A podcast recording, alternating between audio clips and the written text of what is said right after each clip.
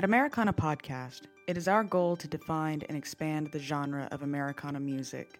On today's segment of Word on the Street, episodes dedicated to music industry professionals and or dedicated music lovers, we speak with longtime talent buyer of Floore's Country Store, Mark McKinney.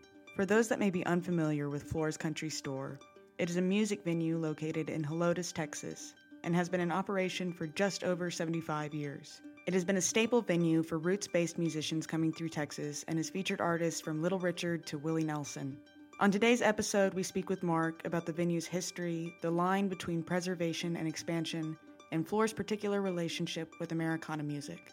I'm your producer and host, Clara Rose, and this is Americana Podcast Word on the Street. This is Americana Podcast, and I'm your host, Clara Rose. And today we are doing our Word on the Street segment with Mark McKinney at Floore's Country Store. Mark, I want to thank you for being here today. Oh, yeah, Clara, thanks for having me. Uh, I'm just going to dive right in and ask you to tell me about the boots that are hanging up on the interior. uh, oh man, that's a that's a good question. They've been here longer than I've been alive. That's the that's the short answer. uh, legend has it uh, you know, that John Wayne left a pair up there. Hard to confirm nor deny. I don't. And the answer to your next question is no. I don't know which pair they supposedly are. uh, you know, Ronnie Milsap, There's a pair of his boots up there. There's some retired Texas Rangers that has been kind of cool that we've hung up. You know, since I've been here.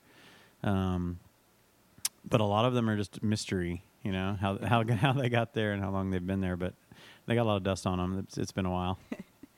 And Floore's was opened up by John T. Floore in 1942. That's correct. Uh, can you give our listeners a truncated history of Floore's?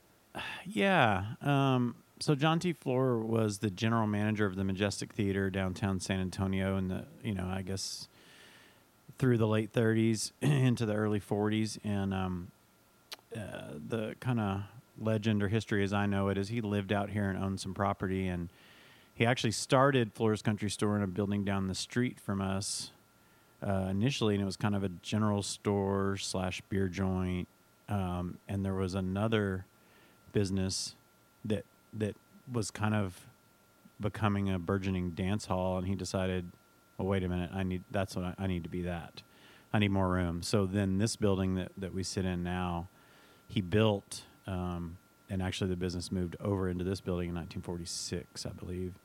Um, and you know, it really was kind of a general store cafe, but it was just you know like like dance halls in Texas are. It was just a community gathering place, and it was just where on Saturday night and Sunday, you know, there was it was all real dance oriented then, and people would come from you know miles around to come to shows, uh, which I guess in some respect they still do at times.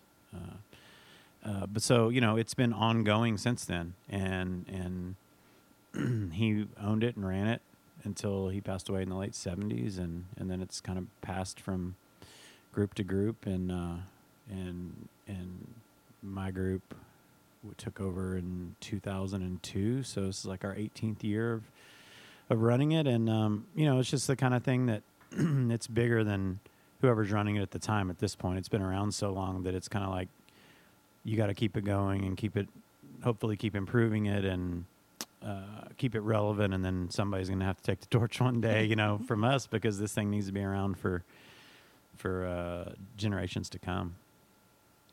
Was it kind of daunting coming in with this all this history preceding you?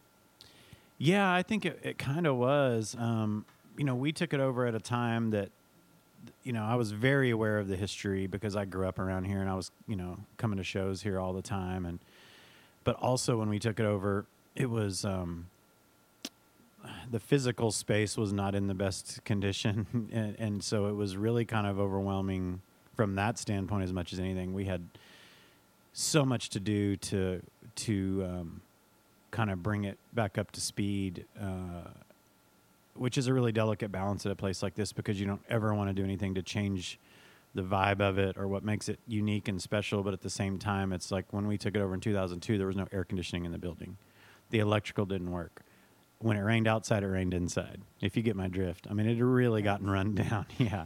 so, so it was like kind of balancing and respecting and that history, but also saying we've got to make this a little more user friendly for for bands and patrons alike. Like it's not. This is not gonna be able to keep going if we don't kind of do something here. So so yeah, it was a big undertaking in the early years for sure. And for our listeners, can you explain what you do as a part of Floore's? sure, I'm the I'm the managing partner, so I I, I kind of oversee all of the you know day to day operations at Floore's. I have a incredible staff, most of which have worked here a long time, um, that really do you know 99% of that. And I'm still very active in the booking of all the bands, which I have been for you know like I said, it's the 18th year of that, so I'm still still have my hands in that and and um, just kind of the overall operation. You mentioned uh, you had to kind of bring this place up to speed, and you've made a lot of really big changes here, and they're always really fantastic. Um, how do you work with the original structure of the space when taking on these projects? Well, you know that's our biggest challenge. Well, there's two two real big challenges here. Is that we don't have a ton of extra space, so like every little bit of space for us is we really have to figure out how to do things the right way. And then and then second is what I mentioned before is like just the I mean, I'm really big about the the vibe of this place because it's what makes it special. If you if you built something that was laid out like this in a strip center, it would there'd be nothing special about it. It's just all the history and all the vibe, and so you don't ever want to touch that. You don't ever want to try to make it feel like some other place, or you know, trying so hard to improve it that you ever lose what is special about it. Because really, that's what it's all. I mean, that's what it's all about. Um, I don't know if that if I answered your question exactly or not. No, you did. um, do you feel that the ven- like do you feel like the venue's history and lore helps show attendance in particular, or do you think it's really kind of just varies on the artist coming in?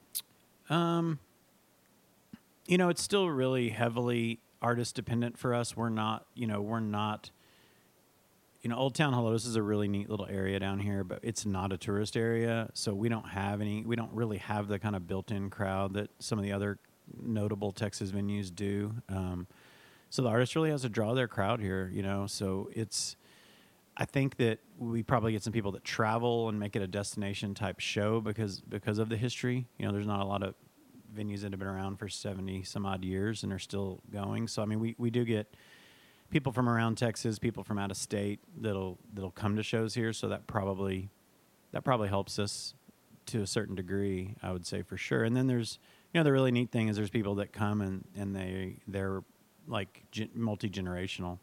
Like oh, my parents used to bring me here when I was a kid on Sundays, and they taught me how to country dance here, and now I come see whoever. You know, um, that stuff's pretty cool when you hear that. Um, I understand in that in your line of work, you really have to kind of balance like who would be a good fit for the venue as well as the numbers. How do you normally go about doing that? Um, that's a good question. I mean, we, you know, we, we, our our sweet spot is definitely kind of all in the, um, you know, the Texas red dirt scene, Americana bands, country bands, folk singers.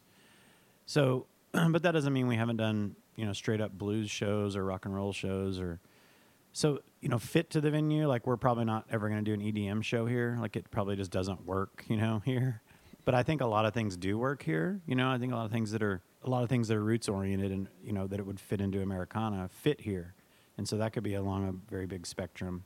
We do some shows because we want to do them because we love the music. But you know at the end of the day we've got payroll to make and bills to pay and everything like like any other venue. So you know, people, have, you know, we've got to be able to sell tickets. We've got to be able to get get people through the door. Um, it's just a balance. Do you have an example of someone you really believed in early on that has really made a career? Well, you've watched their career take off since they played at Floore's. When I first got here, I was like, I'm going to listen to. This was back in, you know, so in 2002, we would get mailed physical CDs by the dozens every day, and so I was I'm going to listen to every one of those CDs, and I'm going to, if I like someone, I'm going to book them, and you know, it doesn't matter if they draw anybody, I'm going to, you know, give them an opening slot. I'm going to do whatever. Well, that I'm maybe a little bit ashamed to admit how long that lasted of listening to every CD that came in. It became overwhelming, and I had a desk with hundreds of CDs, and I was like, I can't possibly do this anymore. So it became that came, became a little more difficult. But one that I did uh, actually make a phone call on, and I heard was. Um, somebody had mailed um, Hayes Carll's first CD, that the Morales sisters had produced, and I don't know if you know if Hayes sent it or somebody you know working for him, but it was his first one, and we, you know, he he opened a lot of shows here um, for a period of time, and then, you know, is is obviously Played a few had shows. played a few shows Yeah. at this point. Had has a great career and is a great singer songwriter. I mean, he's, so there there's a bunch of those. You know, there's Randy Rogers tells a story a bunch of times that the first show he ever played here, he opened the show, and I think there were 44 people here, and you know now he'll he'll play two nights outdoors and sell sell them out, or you know it's like, so it's pretty. I mean, we've definitely seen a bunch of bands like on their rise, and that's always really fun to see that, especially when it's people you really like personally and musically and everything. It's it's a lot of fun, but uh, there's probably a whole bunch more that I'm not thinking of off the top of my head. But those are a couple couple that were real early on for sure. uh, you and I were talking right before this about uh, about like Margo coming in and like not having a lot of Margo Price coming in and not having a ton of people right off the back. Do you would you consider Floore's a staple venue for artists trying to break into the Texas market? I mean, we'd we'd hope so. You know, um, we we feel like for for a lot of those artists that you know we feel like we're a really great play in the San Antonio market for them for a lot of reasons. Um, I mean, we're we're very unique in that we have an indoor stage and an outdoor stage. So there's you know there's opportunities for artists um, to headline their own show indoors, open a show, you know, in front of a few thousand people outdoors, eventually headline outdoors. And I think maybe that's part of the reason that kind of unique setup, why we've had these relationships with these artists that have come through here and, and then they grow and, and, you know, sometimes they outgrow us, but a lot of times, you know, we'll have a, this long relationship with an artist because as they grew, we could still do shows for them here in the market. And so, so we kind of, we definitely pitch it that way to agents and managers that, you know, we think we're a good place to grow your artist in this market. How has your marketing approach changed since you first began here? well, when we first began here, there was Aside from uh, the CDs. Yeah, right. CDs on the desk are no longer there. Uh, uh, you know, 2002 was kind of pre-internet and social media, so it was a very different animal. You know, this is back when we were scrambling to have street teams hang posters everywhere, and, and that's a little bit of a different different ball game now. Um, yeah, I mean, promoting shows has just changed from the like traditional grassroots, you know, concert promoter stuff that you think about to now it's just like all you know knowing how to deal with the social media stuff and even it's even you know radio's different than it was it's all different you know i don't know how to how to give a short answer in that but one thing that we've always been really f- fortunate at Floore's i feel like we're fortunate is that because of the longevity of the venue because of the historic historical significance of the venue if you grew up around here and you're into the kind of music we play you're we're on your radar so I mean, people people know. You know, people know when artist X Y Z is coming through Floore's. They they know it as soon as we know it. Kind of, you know what I mean? It's just so we're we're really fortunate in that regard for sure. Uh, given that you've pro- uh, like proved yourself as a, a wonderful promoter, uh, why is it important for you to stay in this location? Like, what keeps you here? Well, thank you for the compliment. I'm not sure where you heard that from, but I'll take it. Um, I mean, you know, I grew up in the San Antonio area, and I grew up coming to shows at Floore's, and I came to a lot of shows at Floore's long before I was ever involved in Floore's, and so it has a, um, for someone that's from here, around here, it just has a really special place in my heart. And I mean, I've, you know, there've been other things that have come up you know, in in in my tenure here, were opportunities at other venues and things, and it's like I just never really had a lot of. I mean, I, maybe it's just me. This is just about as all I can handle, I guess. So, you know, it's just, uh, you know, I, I, I really love Floore's, and I, I I see myself as a as a steward. You know, where I'm I'm I'm getting it through one period of time, and then it's going to be somebody else's responsibility. So it's just been, it's just kind of stayed the focus, and haven't really branched out from there. If there was one night during your time at Floore's that you could go back and relive, what moment would it be? That's pretty impossible. I figured. In 18 years to pick one, I'll give you a couple or a few. How's that? That off, sounds this great. off the top of my head. Uh, man, a bunch of nights. One that definitely always jumps out. Uh, I'm not I'm not going to remember the year, but I want to say it was probably four years ago or something like that. Uh, Willie played, and it was an absolute driving rainstorm. Uh, I mean, you know, epic rainstorm, and it was kind of one of those deals where we weren't sure if the show was really going to happen or not. And but it but it kind of all started after doors, and the crowd was here, and it was a sold out show, and you know, Willie's bus showed up, and it was like time to make the call, and um, and it was uh, it was pretty unbelievable because you know John Selman, Willie's tour manager, went and told Willie that you know what do you want to do, and and Willie's like, well, what's the crowd doing? And he's like, they're all there, none of them have left, and next thing you know, you know he walks Willie to the stage, and here we go, and he played a you know even maybe a longer set than usual in a driving rainstorm.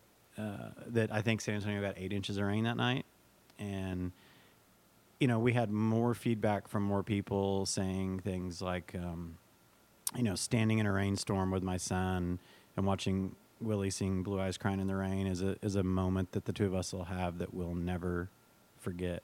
Like it was a magical, magical night. So that one's always at the top, the top of the list. Um, That would be the top of Yeah.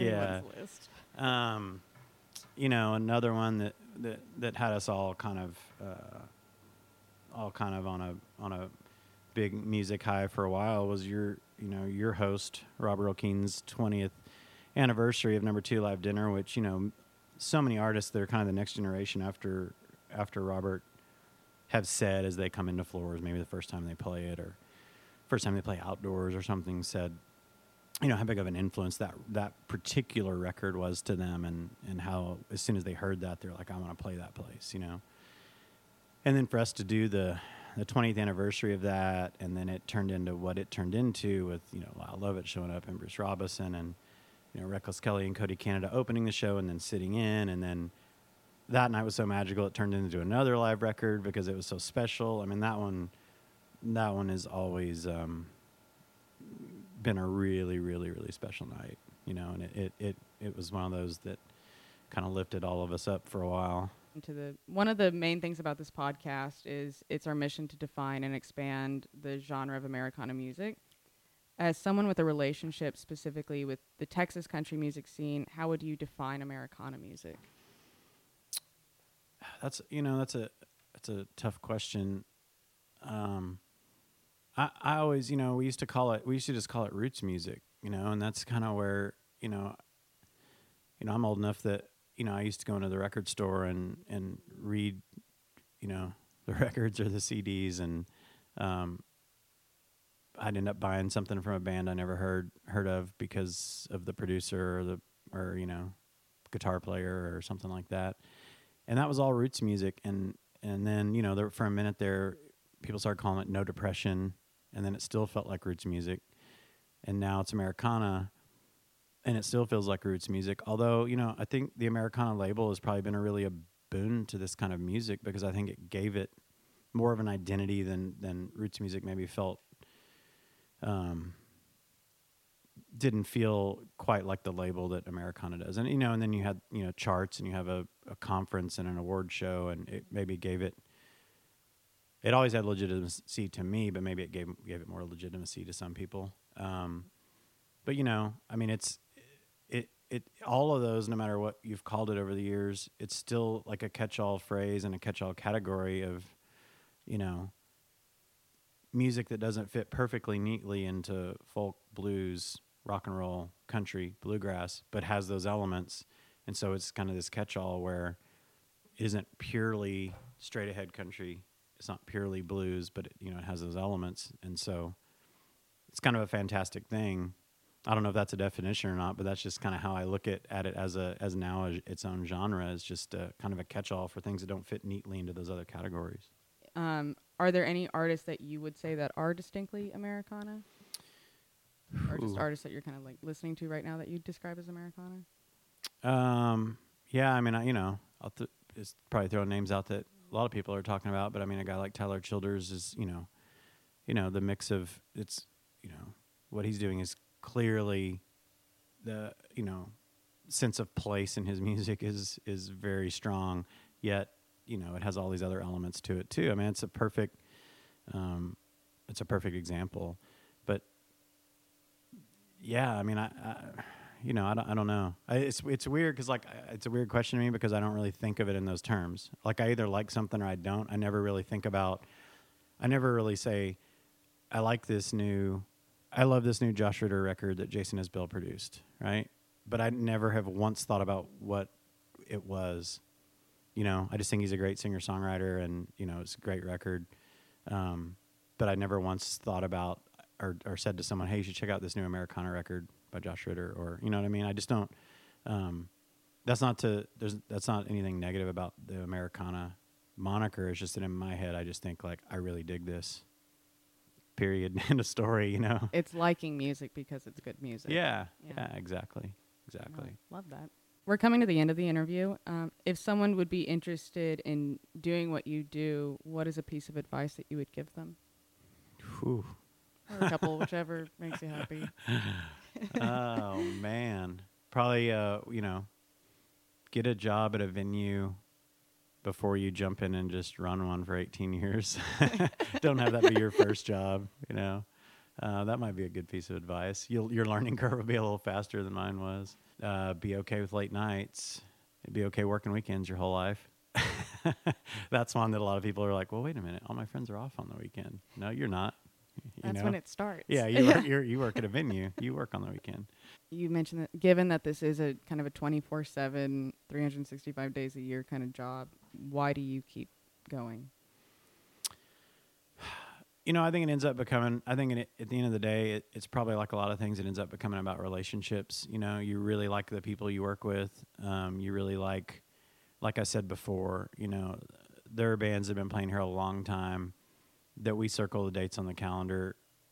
You know, this this is a running a venue is a grind and it's a lot of hours and it's hard work. But there's there's people that come through that you're just so happy to see. You know, it's like a friend coming in town and then there's shows that that you know like we talked about a few that you know just mag- magical nights happen they don't happen every night but when they do they really they kind of they kind of fuel you for a while um, so i think you know it just boils down to that like there's there's still those those nights and there's and there's those relationships um, you know I, I, I keep bringing up your your host Robert Earl Keen but that's another one that you know i mean you know, Robert's been playing this place for 25 years, and I've been here 18 of them. And you know, I say 25, maybe it's a little more than that, somewhere in that range.